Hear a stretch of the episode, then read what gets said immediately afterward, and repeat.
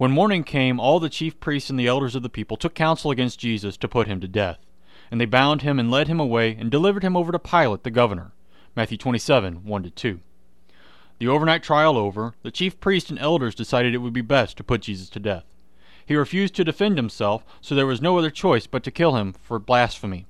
After all, that's what the law of Moses tells us. Whoever blasphemes the name of the Lord shall surely be put to death. There was only one problem. The execution had to be done by the Roman authorities, in this case Pontius Pilate, the governor of Judea. So they bound Jesus, led him through the streets in the early morning light, and delivered him to Pilate's doorstep. Being good Jewish men, they would not go any further because they would be considered unclean and not be able to partake of the Passover. So they handed Jesus over to Pilate so that he could take care of him for them.